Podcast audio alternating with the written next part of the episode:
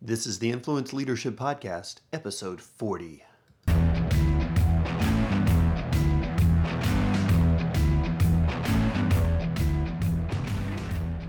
Hi, everyone. It's Brett Duncan here, and I'm actually not joined by Chris Fuller today. Uh, and that makes this a bit of a special episode because we want to revisit an episode we did uh, more than a year ago, episode 9, which talks about the race uh, the acronym RACE and the RACE approach to your leadership journey. This is really a very popular episode, certainly captures a lot of what Chris teaches uh, as he presents with companies and really captures the essence of the Iditarod leadership approach, which we spent all of our first, I think it was our first 12 or so episodes, really focused on kind of going through Chris's uh, signature book and one of the key parts of that is the race approach to leadership. So we want to replay that today. Chris is extremely busy right now working with different clients, but we certainly wanted to continue to deliver great content to you. And we know we've added a lot of new listeners over the last few months. So you probably haven't listened to this. Definitely want to encourage you to go back and listen to episodes, but we also want to highlight this specific episode right now. It's the race approach to your leadership journey, R A C E Chris is going to break it down what those letters mean right now and how you can apply it to your specific leadership journey. So let's listen. Hi, everyone. Welcome to the Influence Leadership Podcast with Chris Fuller, where our heart is to develop leaders like you and help you increase your individual influence and your leadership skill set. I'm Brett Duncan. I'm your host today. And as always, I'm joined by Chris Fuller. Hello, Chris. Hey, guys it is uh, we, we've really been rolling through obviously the iditarod leadership book that you've written uh, unleashing the power of the team. Uh, i think i've said enough about that and how much i enjoy the book on previous episodes but it's a really good book and it's very practical. And so it makes sense for us to break it down the way that we are and I think, I'm not sure yet, but I think the chapter we're going to talk about today is my favorite in the book. Okay. Uh, just And it's on um, strategies and checkpoints. Yeah. Uh, strategy is a word I love, um, and a concept, even more importantly, that right. I love. But the idea of checkpoints you know, and how do you actually manage strategy? Sure. And often those things uh, aren't linked together the way that they should be. and that's that's often strategy and daily reality are not linked. Yeah, and, and I'll confess, I struggle with that personally. I, am sure everyone does to a certain level, but actually, I, I appreciate the idea of checkpoints. Um, I respect them but having the discipline not only to set them ahead of time, but then when the time comes to stick with it and actually sure. say, okay, let me check on this. Let me actually check the point of where we're at. Yeah. Uh, I overlook it all the time. Anything worth achieving, if you can't measure it, you can't achieve it. Yeah. And so that checkpoints, the checkpoints are the measurables in our business. And how do we know it's a progress marker? Yeah. And if you're if you're not focused on your progress markers and your metrics then essentially anything that you achieve is by happenstance. Yeah. And i have in the past succeeded on accident and been miserable because there's no way to repeat it. Yeah. And so if we're going to succeed on purpose and be intentional we have to understand what are we tracking what should we be tracking how do we track it and when do we track it and how accountability all of those things yeah. wrap into this chapter yeah you know so funny story um, uh, gosh what was it it was almost 15 years ago i was working in a marketing department at a company but it was a job right i was single i was young it was a place to make my almost you know barely above minimum wage and do something during the day. Pay for the one bedroom flat, you know, exactly. get the, yeah, okay. yeah, right, yeah, yeah, yeah. It was really uh, for me personally, it was a way to pay for guitar gear, right? That's really all it was for. So, but I had a we talked in the last episode about a mentor. I had someone who came on, new boss, very experienced, and he expressed what marketing was in a way I'd never heard it before. Okay. So I went out that night, bought a book, I didn't know what I was getting, but it was called The End of Marketing as We Know It. And it was written by Sergio Zyman, okay. who was CMO at Coca Cola for oh, wow. a long time. So, all that to say, here's how it relates to, to what you were talking about. He, in, in the book, he talks about measurement. He said you got to measure everything. In marketing, you need to measure everything. Of sure. Course, a lot of times marketers think, ah, oh, brand awareness, whatever. How do you measure that? You right. Know? Well, you try at the very least, you know.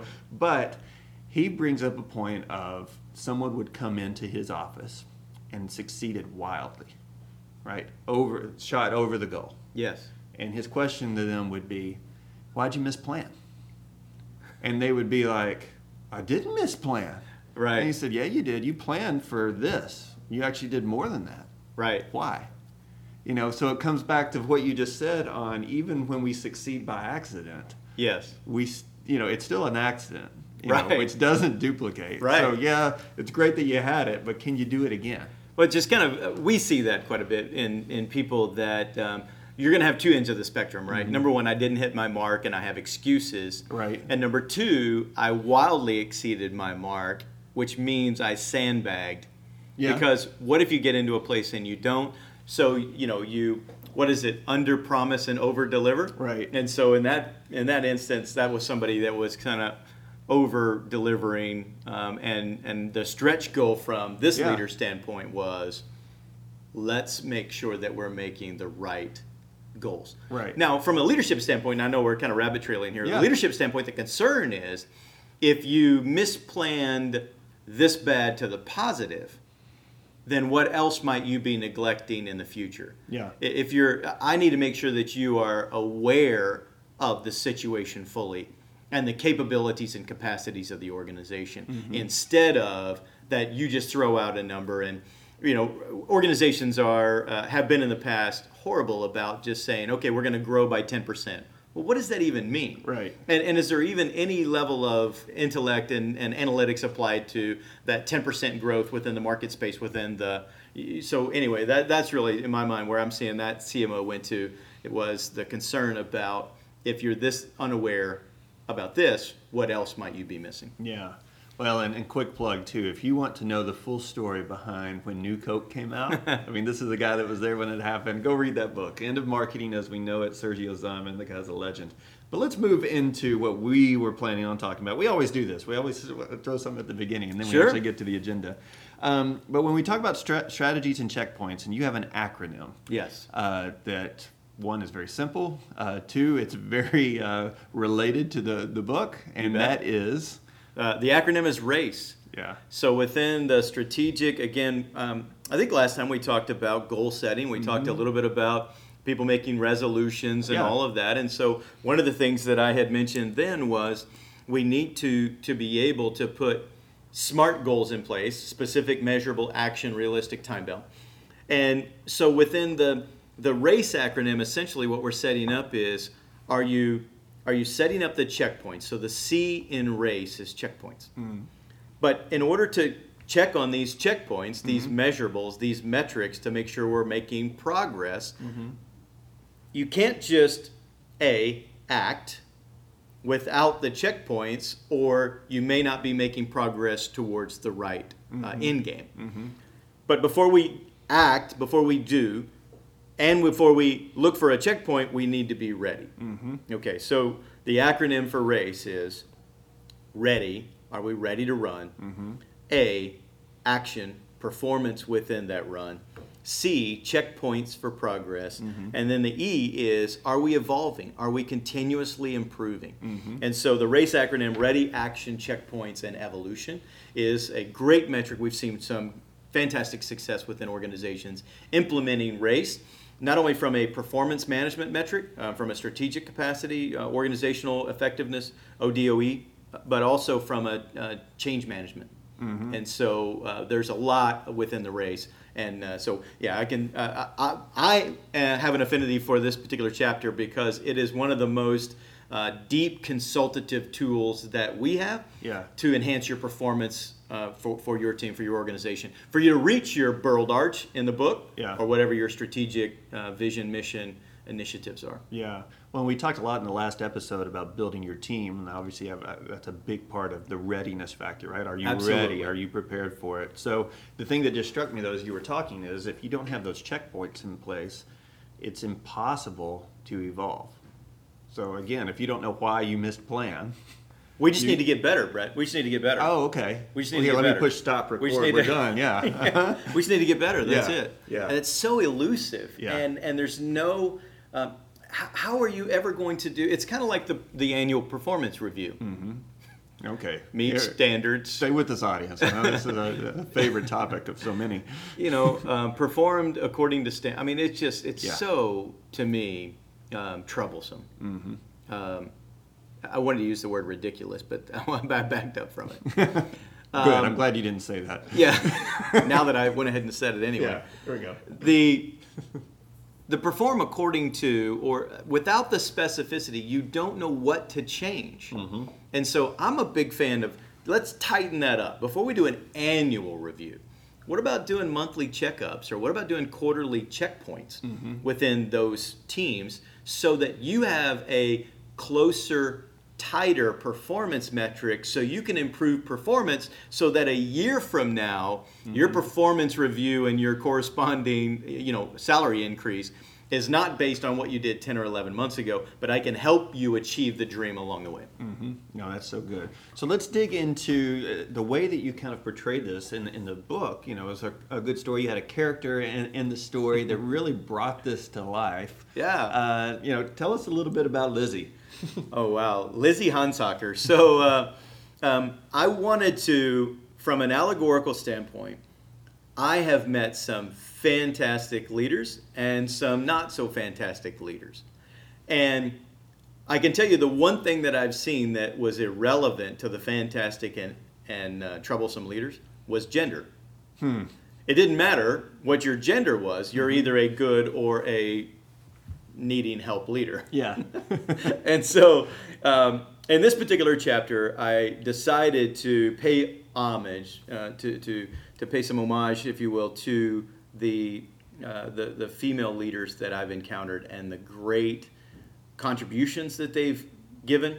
And even some of the struggles uh, that they have gone through that maybe some of the rest of us haven't gone through and some of the discrimination. And anyway all of that comes into i wanted to make sure that the character that gave my deepest most intense strategic message within the entire book um, was a female leader. Now, paying homage to the to the mushers, the female mushers in the Iditarod, the first female musher to win the race uh, way back in the the uh, uh, 80s was Libby Riddles, and then following on Libby's win, Susan Butcher.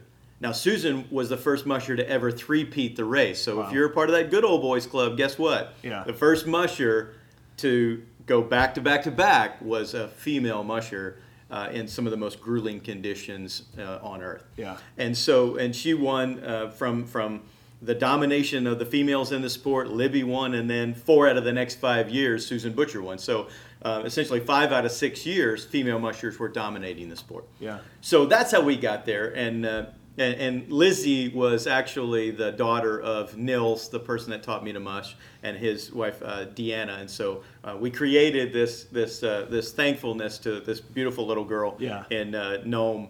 That Gotcha. uh, that's uh, that's so that's the character of Lizzie in the background behind the character. Got it. There you go. A little sneak peek behind the uh, the curtain there. So, uh, um, you know, one of the things that she mentions, and I'm actually going to read uh, the quote here. Uh, but in the in the book, you have Lizzie comes in and talks to the team, you know, and, and just it, he, she's a special guest, right? Yes. And she's she's teaching some lessons that she's learned. Uh, and one of the things that she says is our first strategy is to make sure we have a great team. At my kennel, we're constantly raising the next generation of great race dogs. And I prefer to raise them from pups, so along with their DNA, they have my DNA. Yeah, There's a lot in that. Unpack that. There's a tremendous amount in that. Last time we ended our last conversation, our last session, talking about mentoring, right? Right. Talking about growing that next level, that succession planning, all of that pipeline. Yeah. Every business model, I could say it till the cows come home or the dogs reach Nome, is the model needs to be repeatable, sustainable, scalable. Well, earlier on in my consulting career, I ran into a, uh, a multinational, global organization that hit a wall because they wanted to impact the BRIC nations Brazil, Russia, India, China. That's the expansion. And they didn't have leaders ready to run those operations. So they lost opportunity and they had diminished financial returns because they attempted to expand before they had the leaders ready to expand. Everything rises and falls on that leadership component. And so if you don't have leaders in the pipeline, you'll never have tomorrow's results. And so those are such passionate points for me Yeah. that as I built this into um, the, the, the leader, you like to run your team in a, in a way similar to yourself, mm-hmm. right? Mm-hmm. So I'm not saying that we need to populate your team with little carbon copies of you. That's not what I'm saying. You can really get into trouble if you hire people like you. Mm-hmm. You have to build diversity into the team. But at the same point, with the varying skill levels that are complementary, not not uh, duplicative, but complementary. You, you, we need some level of redundancy, but if the entire team's redundant, we're in trouble. So as you're building that in and you're growing those leaders, then if they get used to your operational rhythms, if they get used to your, then it's almost like in sports throwing the no look pass Yeah. that that we are so entwined you know what i'm thinking you know what i need you know what i and so as within the organization are you building them with your your genetic disposition if you will your dna mm-hmm. as opposed to just simply trying to get a warm live seat in that part of the kennel right Yeah. so this all built into are we giving opportunity? I mean, there's so much in this. Mm-hmm. Number one, the best in your organization need opportunity in career tracking to stay. Mm-hmm. If you don't have a clear trail for them to run to invest their entire career here, why would they? Yeah. And some of the statistics are, are pretty ugly about what it costs you to lose top performers. So we need to be able to career track. We need to be able to take them from this, uh, this tremendous mound of opportunity, this we, we see some exciting things in you. Well, you've got to take that and go from I see in you to I put in you to we work in you to mm-hmm. you deliver ultimately. And so we're growing along the way based upon the nuances of our business and the strategic aspects of what we do and how we do. We can't just only become inbred. Mm-hmm. So there's a, there's a balance here. Um, at some point, I heard uh, a, a uh, I think it was a podcast on Harvard, and they said there was a real concern about everybody that was teaching at Harvard had grown up in Harvard, and so the wisdom of Harvard came from the inside of Harvard, and so at some point you really can can become you know homegrown. Right. Homegrown is great, inbred is not. Right. And so, how do we continue to infuse energy and wisdom from the outside? Right. How do we continue to grow? But at the same point, how do we make sure that this team not only has the skill I need, but they have the heart? Now, this is a key piece, Britton, and, and I could stay on this one for quite a while. You train for skill. What Lizzie, what I put through Lizzie in the book is you develop the skills that are needed to be able to to get that person to the next level but you need them to have your heart. Now, how we say that in an organizational sense is we need to have similar values. They need to we need to be value centric, skill diverse. Mm-hmm. Now, it's really hard if I value integrity and I want an integrous organization. Can I train integrity? Mm-hmm. I may be able to hold people accountable. Right. I'm not sure if you don't value integrity, if I can infuse value into your heart, mm-hmm. I can infuse skill into your hands and wisdom, maybe and knowledge into your head. I'm not sure that I can can do a heart transplant on you. Yeah. So we really want to make sure that somebody is value centric, value aligned to the organization, because then we know we're moving with one heart. Yeah. And it's really difficult to move with uh, that troublesome aspect and the, the fracturing and the dysfunction that occurs if we are not value centrically aligned. Yeah. No, that is great. You know, it makes me sit here thinking about, um, well, first off, in this situation, you know, we're talking about homegrown versus, you know, what if I bring people in from the outside? And, and obviously, we're not saying, hey, you got to go homegrown over the other. The real key is in either situation, they've got to plug into a clear culture and a clear be value centric. Right? Absolutely. So whether you got me at entry level and I grew all the way up to CEO, or whether I come in at the executive level, still I got to be value centric. You know, as, Yeah. as far as is where that begins. And so I think it's a key piece. You know, growing your kennel some of them may be pups chronologically, and some of them may be pups organizationally. Mm-hmm. Okay, so you, you you're you know. Yeah. 40 year old leader coming into an organization, you're an organizational pup to that organization. Right. You're not a, a personal pup, you're an organizational pup. So Yeah. even when I, when I built that in, I, I'm assuming that you know you're new, you're not new to leadership, you're new to this organization, and you need to learn the nuances and the heart of the leader above you to Right. make sure that you can serve that organization fully. And if you ever find yourself, side note, you know, Yeah. public service announcement here. if you ever find yourself in a place where you cannot agree with the leadership and how they're running an organization, for the sake of integrity, you don't need to wreck that organization and cause a lot of disruption. You need to go find an organization different. Yeah. So again, your job is not to change your leader. Your job is to support your leader. Yeah. And so that, again, rabbit trail number four. Well, it's a good On one though, the, uh, because we talk a lot. We think in terms of it's a team leader. I need to have. We need to be value centric, so we attract these type of people. But flip that around, right? Yes. I, an individual, have these values, or I excel in an organization that is centered on these values and is this type of environment. Therefore, I should seek that out, and, And I should you're gonna- recognize when it doesn't happen. and you're going to thrive in that. Right. Right. If you if you could you know one of the value centric pieces for my organization is are we customer service centric. Mm-hmm. And in fact, I have a little booklet I kicked out that's called Inspired Customer Service. So hmm. within that, that that piece, I want people with a heart to serve people. I want you sharp, razor sharp. Uh, I want you good, but I want you to have that heart of service. Mm-hmm. That's that value centric piece. So again, the race, the strategy, the R within the race. Are we ready? Mm-hmm. Are we building the right team? Do they have my heart?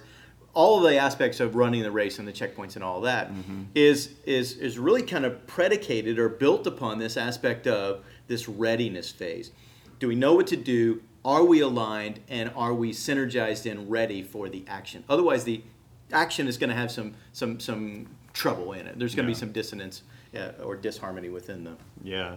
So I mean, we we said this was a deep uh, in a deep chapter and one that we loved, and it's certainly show, proving to be that way. Let's talk specifically about checkpoints. Sure. Um, so I know in uh, the Iditarod race there are what 26 checkpoints. Am I getting that Yeah, it right? de- depends on the year. Okay. So uh, they run a they run up to a certain point, and then they either go north or south Okay. of this particular point. And so within that, you know, if you're going this, the the south route, I think is 22 checkpoints, and the north route maybe 26. So Okay, anyway, it. there's there's in the mid 20s of the checkpoints. Right. Got it. Got it. So I, I like that it's a specific look because in the book it talks about, hey, I got to make sure there's food there and supplies there. Yeah. Which again, me knowing nothing really about uh, how this race works, I was like, oh yeah, you got to plan for that. But obviously, again, to your credit, a great tangible example of what am I thinking in terms of with these checkpoints of what needs to happen, what do I need to have prepared, what am I planning ahead for, right? Absolutely. Yeah. And and so, I mean, imagine that if somebody came to to you and I, Brett, and said, uh, "All right, guys, we're going to run 1,100 miles in the next 10 days. Ready, go." Ooh. Mm, I'd, uh, you know, send me a postcard. Yeah. Uh, I'm not sure. The the big, hairy, audacious goal, the BHAG, the Burled Arch, the, Mm-hmm. Yeah. this this wild dream. Yeah. If it isn't componentized, it's too big. Yeah. So, in order to make it palatable and, and we're able to, if you can't conceive it, you can't achieve it. Yeah. So, how are they going to conceive 1,100 miles? Right. They're not. The Iditarod Dog Sled Race is the equivalent of going from Chicago to Miami, Wow. 1,100 miles. Yeah. So there's no way to kind of put that in the mindset of a team that we're going to run 1,100 miles. But if you train on a consistent basis where you're running 50 to 100 miles a day, then essentially they're used to that cadence, that rhythm. Mm-hmm. And so, in the midst of the cadence and the rhythm and the expectation, then within that building that cadence rhythm expectation you can say guys we're just going to do what we've been doing but we're going to step it up a little bit and we're going to do it for 10 days straight and we'll reach our 1100 mile goal Yeah. so the checkpoint comes into these bite-sized pieces if you will of, of attainable goals and then from my standpoint when we reach those checkpoints this is a great way to infuse energy and and feelings of success back into the team. Yeah. Man, you guys did it. Great job. And if you're not giving the attaboys to your team, you just need to understand motivation wanes. Hmm. Inspiration, motivation leaks. Yeah. And if you're not encouraging your team, you're not putting courage in them. Oh, that's good. So the checkpoints are so key to a lot of things. Number one, it's the measurements, it's the metrics, it's the leading and lagging indicators. I mean, I can go into a whole you know MBA dissertation on metrics and KPIs and leading, lagging indicators, all that stuff. Right.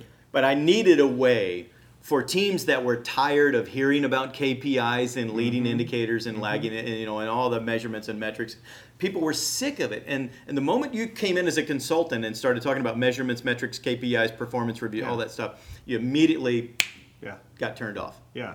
So I needed a way to be able to talk about very valid business initiatives and what we needed as leaders in a new way that people saw it as novel and saw it as fresh.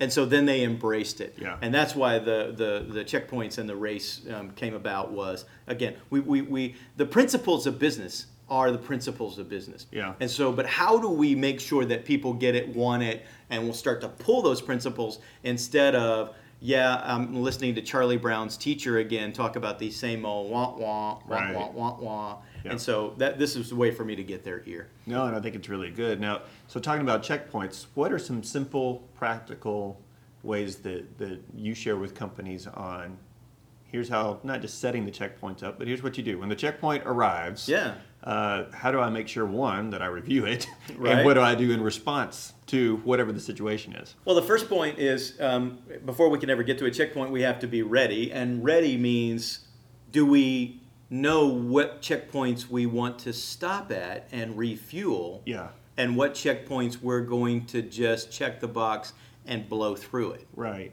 So you're not going to stop 22, 26 times. Yeah, There may be, you know, you're choosing 18 stops. yeah, And there are some mandatory stops built in because the the the the organization as a whole wanted to build in strategic rests, whereas some people might try to push for over strategic sprints and maybe overdrive Mm-hmm. the team. The strategic wisdom of the race is, you know what? The teams are going to need an eight-hour break by this particular time. The teams are going to need a 24-hour break built into this part of the race and another eight-hour break. So there's Yeah. like two eight hour breaks and a 24 hour break built into the and if you're not resting your team Right. don't expect your team to sprint yeah, for the long haul yeah, for 1,100 miles. no Yeah. and some people go well i'll just i'll just trade them out well that's what i love about the allegory Mm-hmm. you run with the dogs you started with you run with the team that you have Right. and if all you're looking for is a way to churn and burn Mm-hmm. then there ought to be some organization that keeps a watchdog out for uh, organizations that just burn up human capital and throw them by the wayside. Yeah, So I'm a big fan of strategic sprints and strategic rest and looking at the checkpoints. So the first piece is what are the checkpoints? What are some interim checkpoints and what are some significant checkpoints? And in the midst of that, what are we going to do? There should be checkpoints about refueling. So imagine this you can't carry supplies for 1,100 miles on the sled or you're going to overburden the team. Mm-hmm. So the wisdom of the mushers is in the ready phase, you have to think two months in advance to be able to ship dry clothing supplies, fresh booties for the dog's heels, fresh clothes for you, and then food supplies to that next piece. And then you're gonna have to you're gonna have to monitor that particular piece. Mm-hmm. So not only am I thinking which am I gonna run through, which am I gonna stop at, how am I gonna gain rest, how am I gonna recharge, refeed everybody, then I have to resource that so I mm-hmm. can make sure that I'm not caught up in um, I think what Michael Hyatt calls the messy middle, Yeah. where you're far enough out where you don't think you can turn back, and you're far enough out that you are, aren't sure whether you can finish or not. Right. You've got to make sure that you can supply yourself all the way to the end of that particular race and infused energy and infused. Maybe it's learning mechanisms. Maybe it's how often do you develop the leadership of your team? How often are you a growing organization? Right. And so there's lots of things along the way that you can do in these checkpoints. First piece is the strategic. Then we break it down and we've got to have the historical data with the new data to see if we're actually doing those performance improvements. And that gets into a lot deeper about leading indicators. What are some of the things that are, if we do the successful daily habits, the checkpoints will take care of themselves. Mm-hmm. So, how do we break it down into the least common denominator for those? And so, the leading indicators are, you know, essentially, uh, for instance, everybody that, that set a goal this year of weight loss. Yeah. Well, the, the, the number on the scale is what we would call a lagging indicator. Right. It's the end report. Right. So the leading indicators would be maybe calories in, calories out on a daily basis. Yeah. And and what some of that is. So when when we focus in on the metrics, we focus in on the key performance indicators that are the daily habits that when added together become a collective success. That's really what we're talking about from Yeah. from that checkpoint. And I know we've covered a lot in there, so let me just take a breath and ask what, uh, what what what further around that because we could we could be here for weeks on that. No, and I think it's um, one of the things that came to mind too is I've certainly fallen victim or been guilty of either not having enough checkpoints, not having one early enough to where I get to a certain point and it's like, oh man, what we thought was going to work and get us to where we wanted to be actually isn't doing that. Right. You know, and I wish I had known that at an earlier checkpoint because we could have course corrected one. The correction's much less. Absolutely. And two, obviously, you know, the, the effort I'm going to have to put into course correcting now is massive.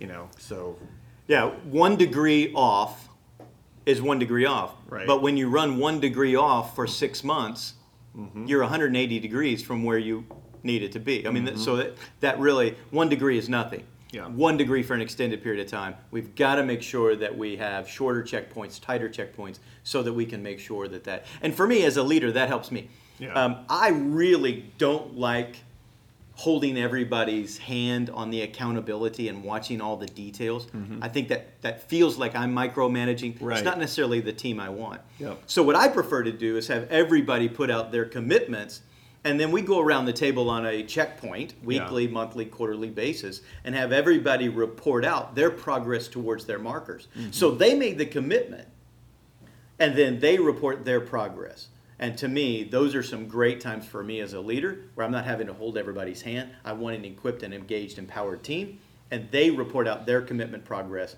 And so that, that's just a practical thing for leaders and checkpoints that I, I prefer to do. Yeah, no, and I think that's great. And you're going to be hearing a lot more about the RACE acronym in, in future episodes because, you know, even within the book, you continue to use that too. But I mean, obviously, it's it's such a simple and great way to just keep in mind uh, how to keep a strategy on track. you know, Absolutely. and how to prepare for it. So, you know, thank you for joining us today. Uh, Chris, obviously, thanks for joining us today.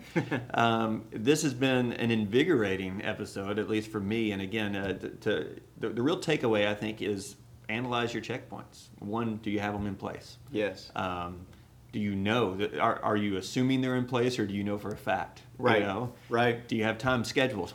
Put them on the calendar Yeah. or, or they don't exist. Right. And are you, you know, for me, I can I can go into it hoping for the best and trying to turn, you know, some information into okay, we're on track when maybe we're two degrees off. Right. You know, but I just don't want to face it. So You the- don't, a couple of quick colloquialisms, you don't get what you expect, you get what you inspect. Yeah. And then the other one is anything that is not measurable cannot be improved. If you Mm-hmm. want it improved, you have to be able to quantify it and make it measurable. That's a good one to end on right there. So thank you for joining us. Uh, You could do us a favor. Uh, it, it, one of the best things you could do for us and for other people that you know need to hear these things, get the same value that you're getting out of it, and that is rate the podcast. Uh, we would love a positive uh, review from you and some input there. Certainly motivates us to keep going, but it also makes sure that the podcast is showing up for others. Um, also, if you want to learn more about Chris and influence leadership, just go to influenceleadership.com. All things uh, influence leadership are there. Videos of Chris presenting for companies, uh, some great articles, some other resources, and of course, if you're interested in bringing Chris into your organization, you can contact us there through the website. Chris, a final word before we close out? We're chasing some big, wonderful dreams. And what I want leaders to take away is there are steps to achieving the dream. and we can get there. Don't toss the dream. Strategize the race with race and reach. Awesome. Thanks everyone for joining us on the Influence Leadership Podcast.